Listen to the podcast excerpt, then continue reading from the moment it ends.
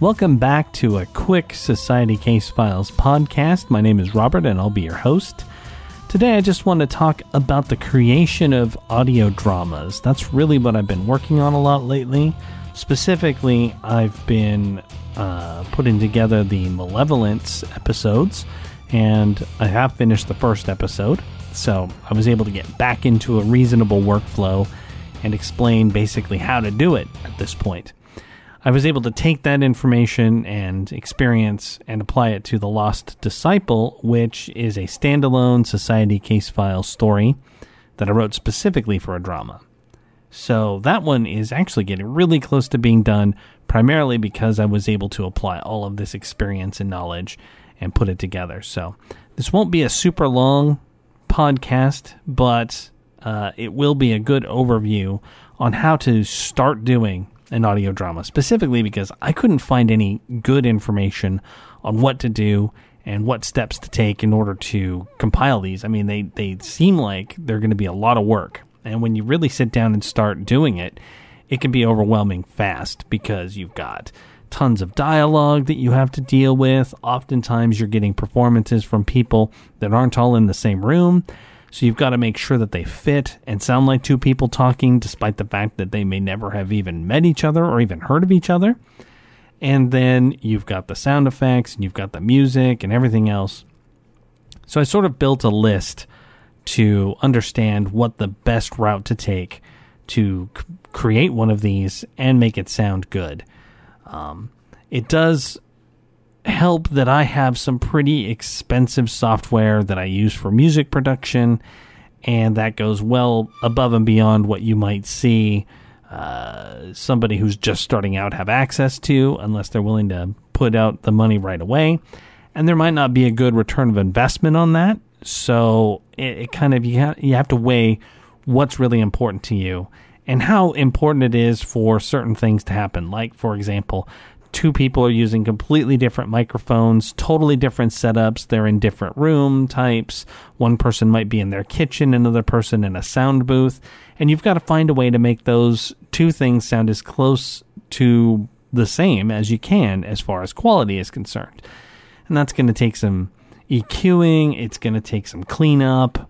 You're going to have to play around with different types of software in order to make that happen. But that's more advanced. So, we're going to talk more about the just fundamentals of creating one of these. So, the first thing to do when creating one of these dramas is to compile all of them together and then start building the dialogue. Uh, no sound effects, no music, none of that stuff at all. Just put all of the dialogue into a multi track uh, DAW of some kind, whether you want to use Audition or Cubase, Logic. I'm sure Audacity would work, but I haven't used it, so I can't speak to that.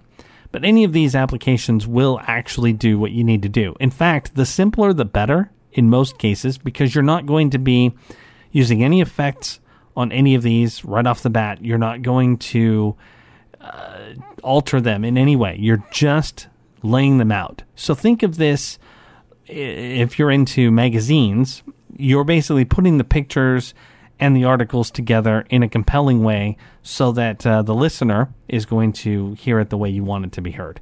You're going to have a conversation between two people.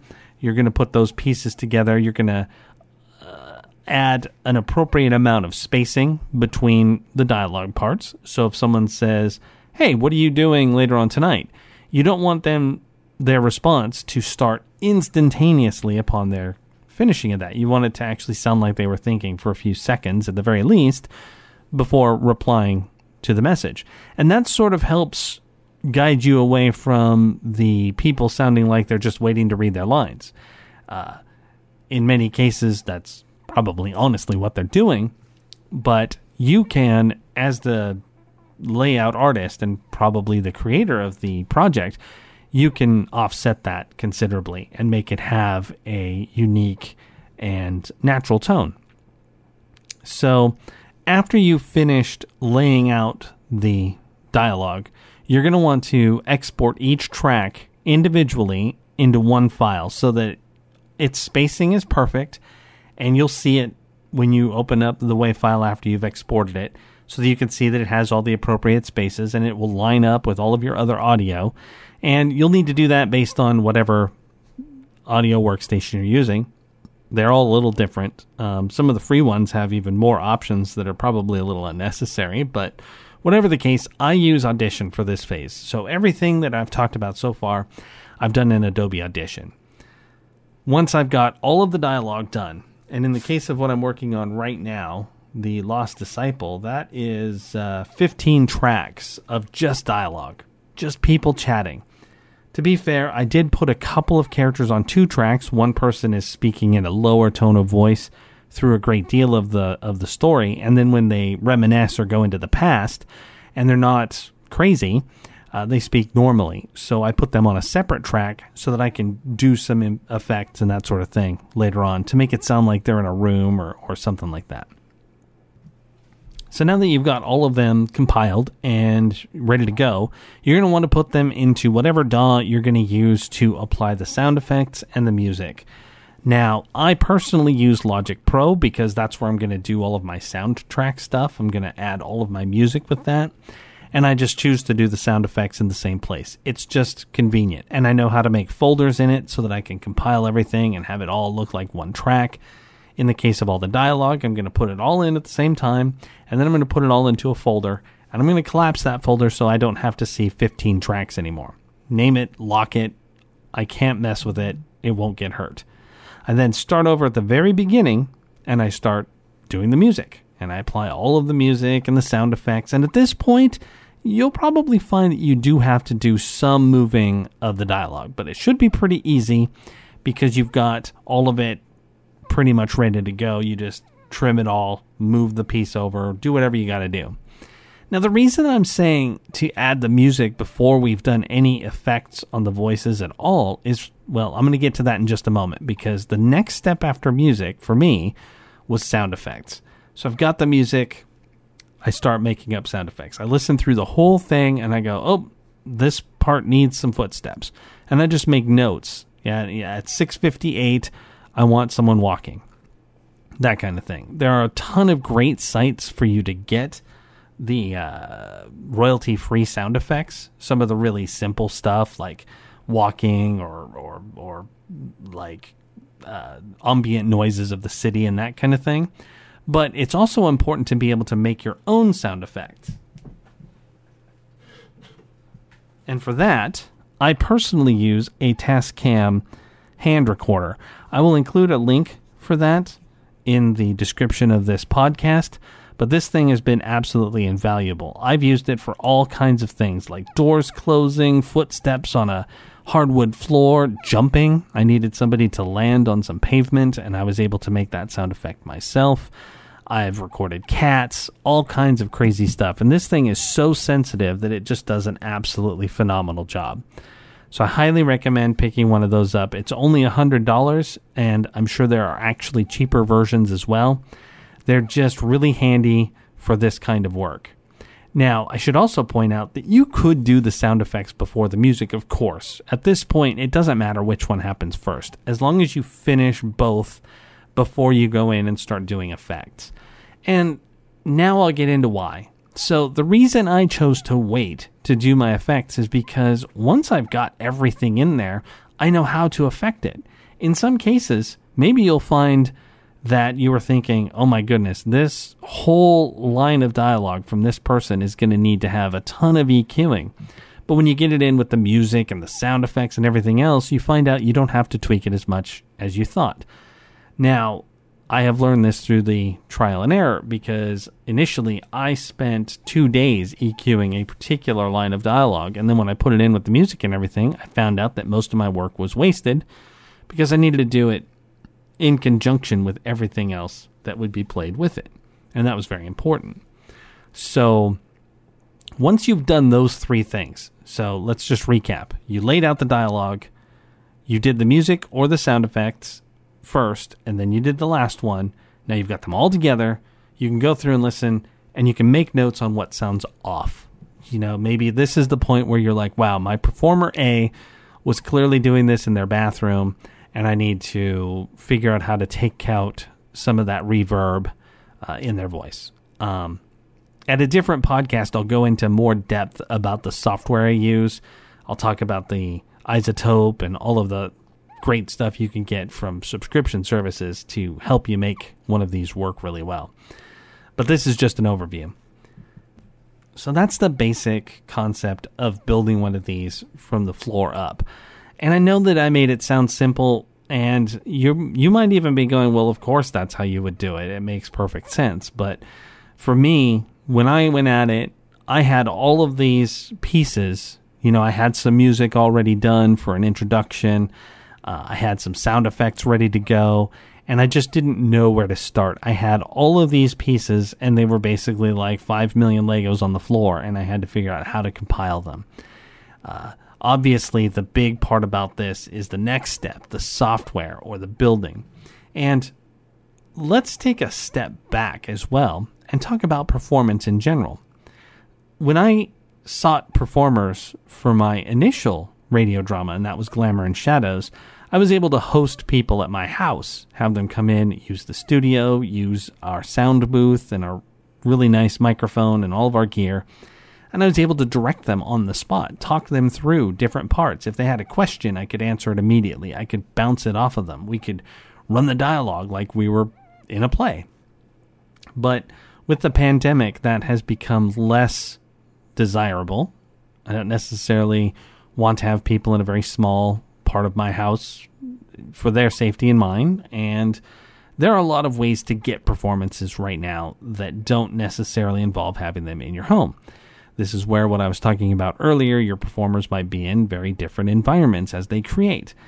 The ultimate truth is that, yeah, it would be awesome if everybody had the most professional and amazing equipment available, but that's just not the case. Sometimes the most important thing is the performance. Now, you might completely disagree, and that's your prerogative, and you can pay extra to get exactly what you want. I mean, that's that's the whole thing about creation. It's what you find to be aesthetically pleasing. For me, my number one goal was finding passionate individuals who cared about the material enough to embrace it and sort of make it their own. So I went online and I found freelancers. Now, it wasn't necessarily easy for all of the characters. Some of the characters were really tough to find a good fit, and I had to go through quite a few people and a lot of auditions, and I, I had them do pieces and, and all kinds of stuff. But I eventually found everybody, and I really liked everything they did. So much so that I actually brought them back for another drama uh, to do. Now, my wife and I do several voices in these as well because ultimately there are characters that don't have enough dialogue to be worth spending money on. It's and it's not even necessarily being cheap, it's being reasonable. For example, I have a character who has 15 lines and it came out to less than 70 words. And I couldn't really find anybody who wanted to do that for less than $60. So I just made up a new voice and did it myself. And I mean, in the creation process, being the director of one of these, you don't have to be better than your performers, but you need to be at least willing to try to the level of the middling performers in a drama. So while you may not be the best, you you should be willing to ham it up and do whatever it takes to ensure that your production is brought in under budget. In my case, I had a budget of around $1,000 to get everybody for the Malevolence project. And I did go over a tiny bit because some of the characters have a lot to say, and that ended up costing a fair amount of money. And you do want to pay your performers, you want to give them something that's worthwhile. It's not about just exposure. I'm sure that as artists or people who are listening to this who are artists, you are sick to death of hearing, but it's great exposure. I'll put your name on it. That's that should be a given. That's just part one. Everybody's got bills to pay and needs to buy stuff to make their jobs easier or whatever the case may be. Who cares what they use it for, but they deserve to be compensated. Now, that said, I did have some roles that were too small to to be worth finding extra people to do those roles. So I took them on myself or my wife took them on and we just found new or interesting voices and sometimes we hammed it up to be really silly because, I mean, these are inspired by the 1930s serials and uh, dark adventure radio theater. So taking it up a notch and chewing some scenery doesn't matter. It doesn't hurt things. But all that in mind, once I found those performers, the first step was finding out how am I going to convey to them what I need them to do without having them go back and forth 30 times in order to get the character correct. And in most cases, I could just provide them with a one sheet of what the character was like, give them the history, the background of the character, who they were, what their motivations were, what they like to do, that sort of thing. And then the next step was giving them basically a rundown. Each scene they were in. This is what they're feeling. This is how they react to the scene. This is who they care about and why they're doing the things they're doing. In most cases, that was enough for some folks, but a couple of the characters were a little bit more complex than that, so we did have to find alternate means of communicating. It couldn't just be via chat, couldn't just be on, you know, whatever messaging service the freelance site had available. So we did have to resort to a phone call or a FaceTime or a Zoom or whatever you want to call it. And I found that no matter what, somehow the people who were really passionate about doing the, the, the parts were really excited and they were willing to do whatever it took. In fact, I just let them lead. I would say, what would work best for you? How can I explain this to you in a way that will enable you to do your best performance? And then I just let them lead. I'd say, how do you take direction? What is your favorite way to hear about a character? And then I just cater to them. And when you're working with creatives, the best way is to trust their instincts. They might be too new to do that in some cases, but I've found that most people are mature enough to let you know that and say, well, you know what? I'm going to need you to tell me exactly what to do and when to do it because I've never done this before. And those are great people have because they're hungry and they want to do it and they want to make a good impression because this is what they really want to be doing. And as long as you're cool and understand that you're working with a creative professional, then you will not uh, ostracize them and, and, and effectively ruin their desire to do this type of work. Because ultimately, if you are one of the first 10 jobs that someone is going to be doing, and you are trying to create something like what we're talking about here, an, an audio drama, then you really are given a duty of care to ensure that they have a good experience with it. And the best way to do that is to communicate up front. Tell them what your expectations are, listen to their expectations, and decide is this something that we can both work with? And in some cases, they just want the work. So they're going to be willing to take any kind of crap you throw their way but you, you, you have to know. You have to be able to ascertain that this probably won't work or it's going to work great and it's going to be fantastic. And as long as you do those two things, then you should be pretty much okay with your performers. But once you get back your first example, maybe they send you the what they consider to be a final draft. There's a couple of ways to go about it. Now, I worked with my performers and said, listen, I might not be able to listen to all of this right away. In some cases, we're talking hours of performance for Malevolence. So I would just say, listen, I've listened to some of it and it sounds fantastic so far. I really like these parts. I'm not going to be able to go through this right away. Can we make an arrangement where once I do listen to it, if I find any mistakes, I'll get them corrected? And then I would go through and listen to the parts that were most important to me, whether they were really passionate scenes or arguments or action scenes, that kind of thing. And I'd really listen and see if they got the feeling and the intention. And providing they did that, then we'd be good to go. And for the most part, I could trust them. And bar none, every person that I worked with was completely willing to do that. And they were really excited about the project. And just because we were really cool to one another, they were able to walk away feeling good about what they'd done. They got their money. I've got a great contact, and we've effectively built a relationship that could transcend the one project and move to another. And it's very much like selling something. You know, you don't want to sell sell it in such a way that the person feels like they've been screwed. You want to sell it in a way that they feel involved and that they walked away with something just as valuable as you did. You know, it's like a job interview. Both people are interviewing each other, even if the interviewee doesn't necessarily realize that.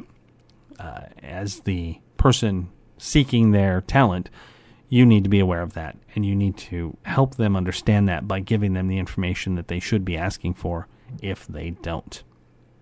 So that's how I went about it trusting the talent, giving them the benefit of the doubt, making sure that they got what they needed, making sure I got what I needed, and ultimately building a pool of folks that I'm able to call upon to do characters here and there throughout my radio drama experience.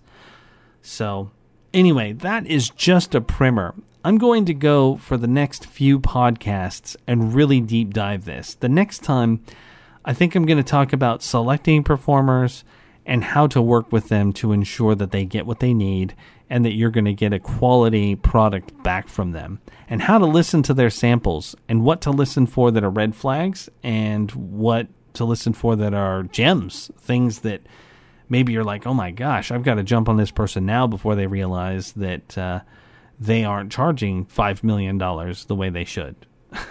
I'm I'm exaggerating, but in this case, you know, you're going to jump in with someone who's brand new and help them to realize their dream.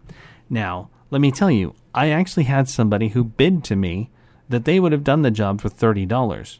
But upon listening to their sample and the quality of the work and just their dedication to it, I actually ended up paying them $200 because that was the fair price. And they were just lowballing because they just wanted the job. Now, I mean, in some cases, your budget is going to have to allow you to accept a lowball offer. But if you have the budget and somebody is doing that, it's just cool to be like, no, you actually deserve more, and this is within this is within the budget, so I'm going to pay you what you're what you're owed and what you deserve. Now, I made it quite clear that not everybody would be like that. I'm sure they knew that, but I just wanted to let you know set some expectations.